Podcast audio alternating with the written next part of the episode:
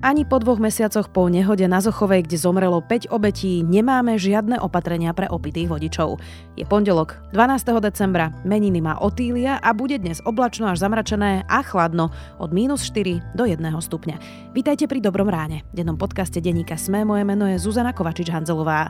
A ak chcete podporiť naše podcasty, môžete tak urobiť cez kúpu prémiového predplatného na predplatné.sme.sk lomka podcast. Ak nás počúvate cez Apple Podcasty, môžete tento podcast podporiť podporiť aj priamo vo vašej aplikácii. Za odmenu budete môcť počúvať naše podcasty bez reklamy v aplikácii Sme.sk alebo v Apple Podcastoch. Ďakujeme. Získajte štýl a pohodlie za polovičnú cenu. Modely Hyundai i30, Bayon a Tucson v špeciálnej edícii Play majú vyhrievaný volant a sedadlá, inteligentný kľúč, atraktívny čierny interiér a doplnky či zatmavené sklá. Edícia Play je teraz dostupná aj s automatickou prevodovkou. Spoznajte všetky výhody Hyundai Play na www.autopolis.sk alebo v predajniach Autopolis na Panónskej, na Boroch alebo na novej prevádzke na Račianskej 155A. Tento podcast vám do ľavého aj do pravého ucha prinášajú bezdrôtové slúchadlá O2 Pods, ktoré môžete mať s vianočným kupónom už za 19 eur. Zoberte si ich pod stromček pre seba alebo pre niekoho blízkeho. O2.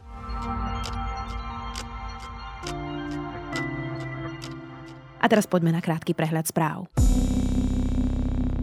Ministerstvo obrany čelilo v piatok výraznému kybernetickému útoku. Vyhlásil to šéf rezortu obrany Jaroslav Nať. Zdôraznil, že sa k tomu prihlásil aj konkrétny útočník. Ide o ruskú skupinu hekerov. Britský umelec známy ako Banksy sa stal čestným občanom ukrajinského mesta Irpiň, informoval o tom primátor mesta Markušin. Po stiahnutí ruských vojsk Kievskej oblasti sa na zničených budovách objavilo 7 Banksy hodiel.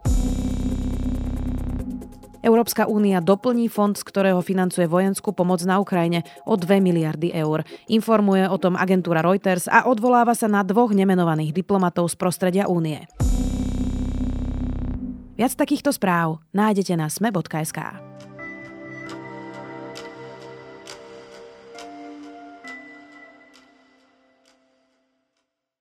Pred dvomi mesiacmi Dušan Dedeček opitý narazil do zastávky na Zochovej plnej ľudí. 5 obetí nehodu neprežilo a Dedeček nafúkal takmer 1,7 promile. Hneď po nehode sa politici predbiehali s rýchlymi riešeniami. Igor Matovič vyhlasoval, že vodičom sa budú brať autá a štát bude najväčší autobazár. Mikulec zasľuboval okamžité zvolanie pracovnej skupiny. Zatiaľ však koncovka nikde. Viac redaktorom domáceho spravodajstva denníka Sme Petrom Kováčom. 5 obetí, ďalší bojujú o život v kritickom stave. To je výsledok včerajšej zbesilej jazdy opitého športového funkcionára Dušana Dedečka. Ten v Bratislave vrazil do ľudí na autobusovej zastávke. Len buchot. Nepočul som kríky, náhrek, nič. Tomáš nám hovorí, že smrti unikol len o vlások. Ja som vystúpil teda z autobusu, prešlo asi 50 sekúnd, mal som na sebe sluchatla, tak som trošku podišiel ďalej, že sa pozriem na svetelnú tabulu, lebo nemal som okuliare, nevidel som presne, že sa pozriem, keď je ďalší odchod autobusu a v tom, ako som sa obzeral za seba, tak jednoducho to vozidlo nabralo všetkých mojich spolucestujúcich, ktorí boli za mnou v autobuse. Bohužiaľ mi to si zostane do konca života pohľad na to, ako auto v 100 km rýchlosti zrazí dal ľudí. Peťo, bude štát najväčší autobazár? Zatiaľ to tak vôbec nevyzerá. Dozvedeli sme sa, že teda tie diskusie stále prebiehajú, konkrétne medzi ministerstvom vnútra a spravodlivosti. Medzi tými zvažovanými návrhmi však nič také ako zábanie auta nie je. U vodiča sme namerali 1,6 promile, ak sa nemýlim, a u spolujazca 1 promile. Vodič sa dokonca správal agresívne po tomto skutku. A čo teda zvažujú, ak nie autobazár? Aké sú tie kroky, ktoré chce alebo možno urobí ministerstvo? Tie zvažované zatiaľ stále len možné opatrenia sú v podstate štyri také hlavné. To prvé sa týka bodového systému, o ktorom sa hovorilo taktiež bezprostredne po tej spomínanej nehode. Ide o systém, ktorý majú napríklad v Česku, keď sa vodičovi ščítavajú také tie čierne bodíky, ktoré získava za, za nejaké nedodržanie predpisov. Zároveň je tam v diskusii zmena toho, že vlastne mesta by mohli ponovom pokutovať. To je vlastne obvyklý problém, na ktorý sa stiažujú mesta a obce, že napríklad oni majú síce taký ten stacionárny rad radar, ktorý zachytí a nafotí povedzme auto, ale oni vlastne nevedia s takýmto záznamom alebo fotkou nič urobiť. Čiže ponovom by už samotné mesta na základe fotky posílali pokuty priamo vodičom, majiteľom aut. Ďalšou zmenou je zmena tých samotných testov v autoškole, keď testy by už neboli písané písomne na papier, ale generovali by sa elektronicky a na mieste, čo by znamenalo, že človeku by sa v podstate tak znemožnilo možno tak automaticky na spameť sa naučiť tie odpovede, že v tomto texte je prvá odpoveď áno, v tomto nie a tak ďalej, alebo teda ABCD. V súčasnosti totiž žiaci vedia, že na skúške dostanú jeden z 35 modelových testov. Správne odpovede sa tak vedia mechanicky nabifľovať.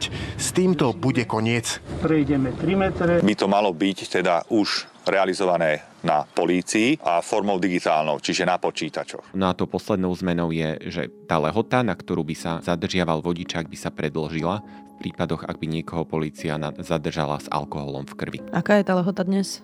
Dnes je to 1 rok až 10, ale väčšinou sa súdy uchyľujú k tej spodnej hranici. A ešte ti to po pol roka za dobré správanie vrátia? Chápem to správne? Mm, tá spodná hranica sa už nedá meniť, tá je naozaj daná na rok.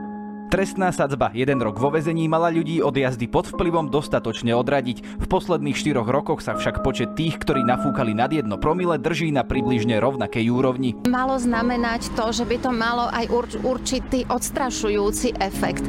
Prax ukazuje, že vôbec nie. Zo štatistík Ministerstva spravodlivosti totiž vyplýva, že samotná hrozba väzenia až taká veľká nie je. Z tých, ktorí nafúkali nad jedno promile, išlo za mreže len 3,5%. Súdy totiž oveľa častejšie používajú iné menej prísne tresty. Ako by, prosím ťa, pitie za volantom ovplyvnilo, či v 18 niekto spraví elektronický test v autoškole? Vôbec nejako.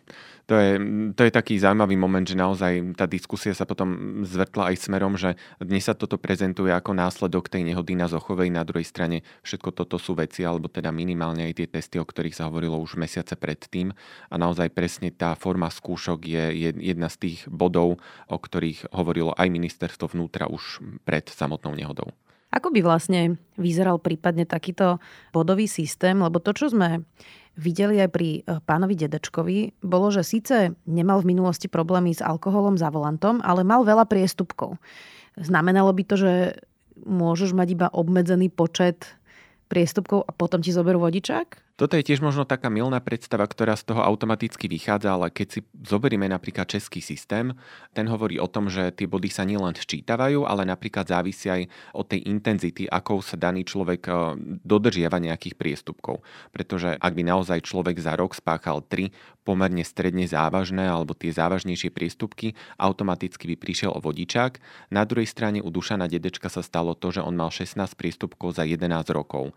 Čiže keď si to prerátame na drobné, Nemal tam žiadny závažný typu alkohol, išlo väčšinou o rýchlosť a podobné priestupky. Zrejme ani bodový systém by ho nejako nepostihol, alebo teda nevyradil z tej premávky, ak to poviem zjednodušene, že on by sa aj napriek tomuto vysokému počtu možno úplne vyhol či už nejakému zhabaniu vodičáku, alebo preskúšaniu, alebo nejakej forme nápravy.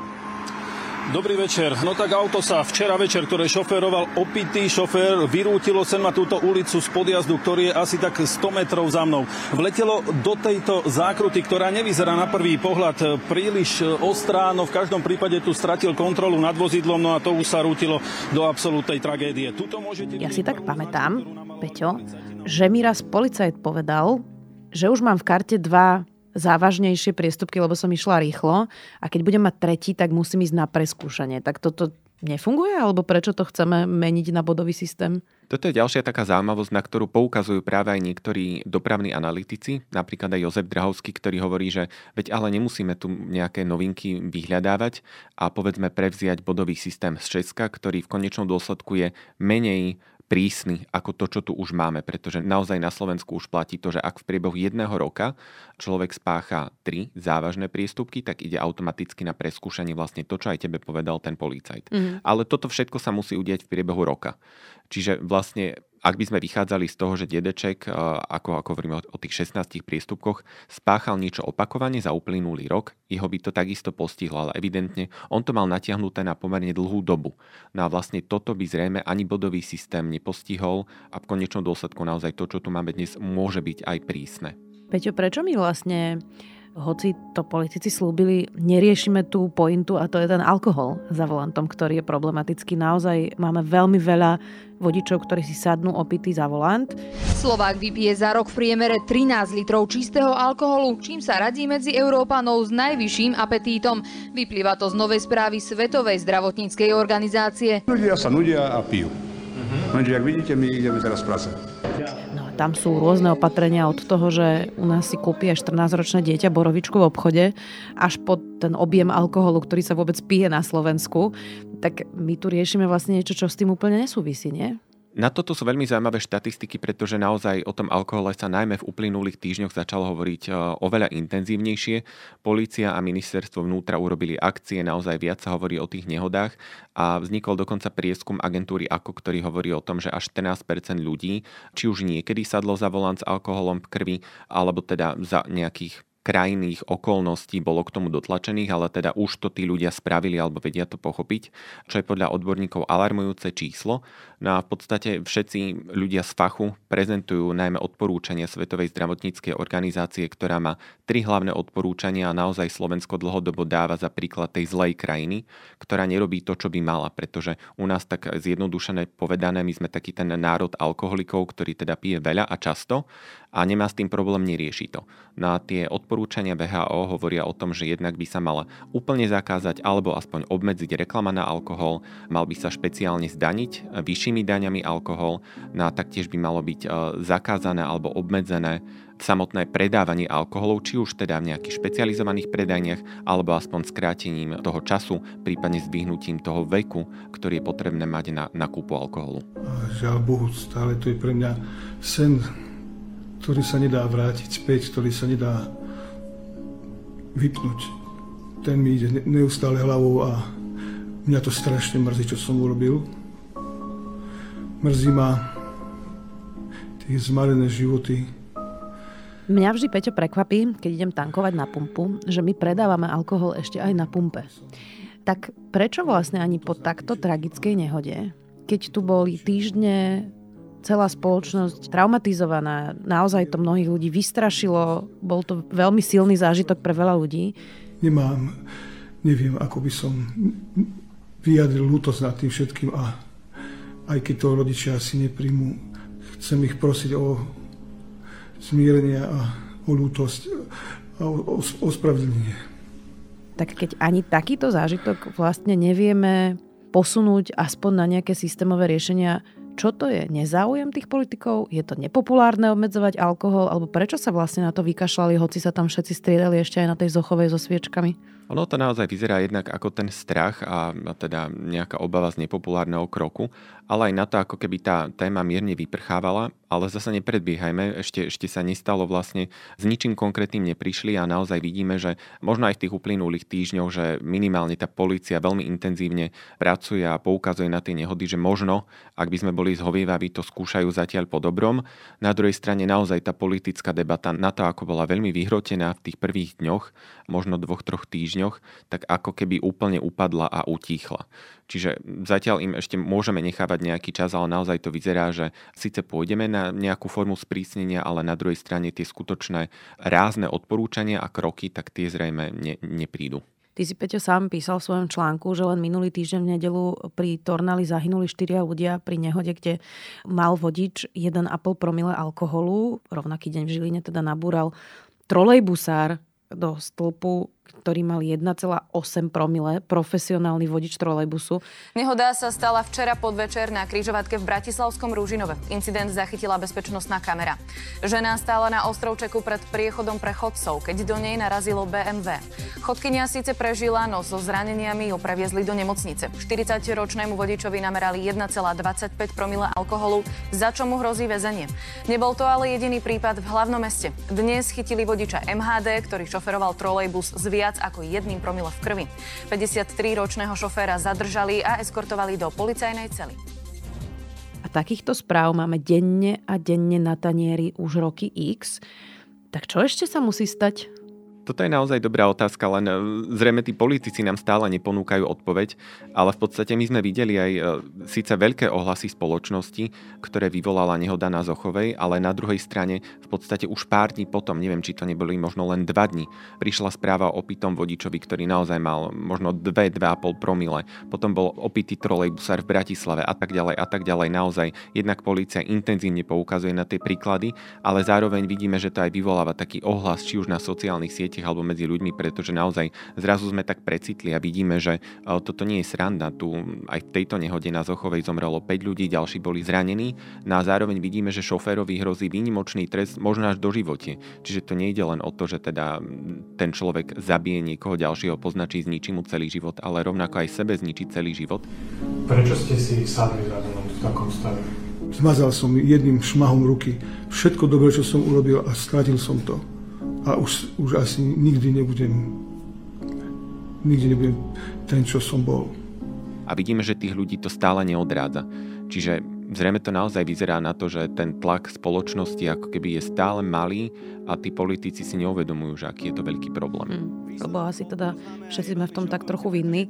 Peťo, ty si už spomenul dedečka, že mu teda hrozí 20 až 25 rokov prípadne do živote. Čo s ním teraz je?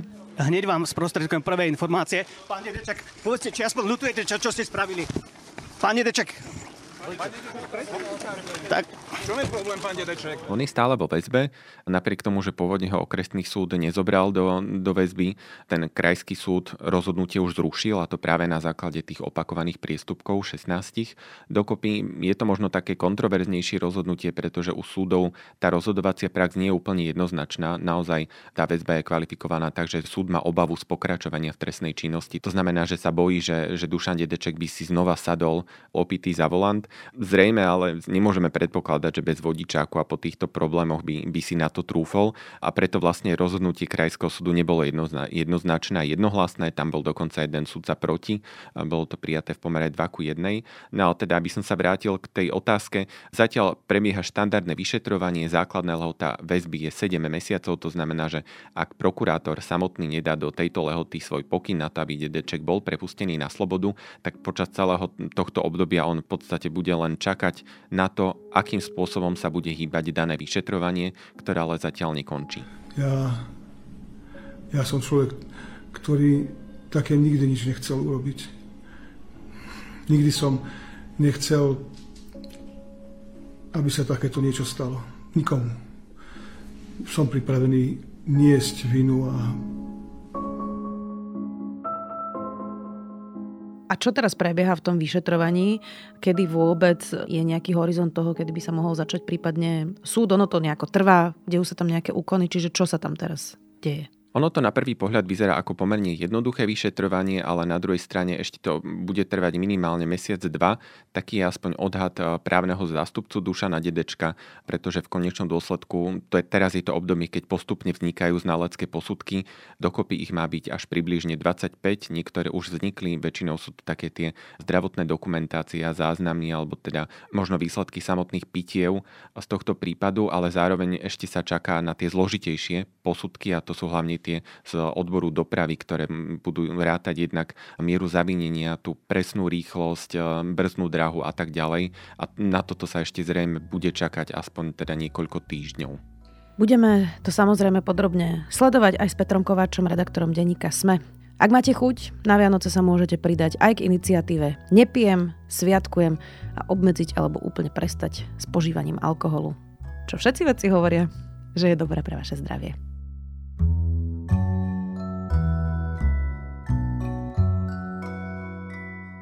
V nedelu sa na 10 dní otvorila nová budova Slovenskej národnej galérie. Rekonštrukcia stála 70 miliónov eur, je krásna, národná a človek sa v nej cíti naozaj ako v skutočnej európskej metropole. Najbližších 10 dní vám teda odporúčam ísť sa zadarmo pokochať krásou, umením, architektúrou a potešiť sa zo spoločnej veľkej rekonštrukcie. Nezabudnite, že dnes vychádza aj nový diel podcastu My sa vám ozveme. Tento raz bude o psychiatrických pacientoch a ich pracovných skúsenostiach. Želáme vám úspešný týždeň. Do počutia opäť zajtra.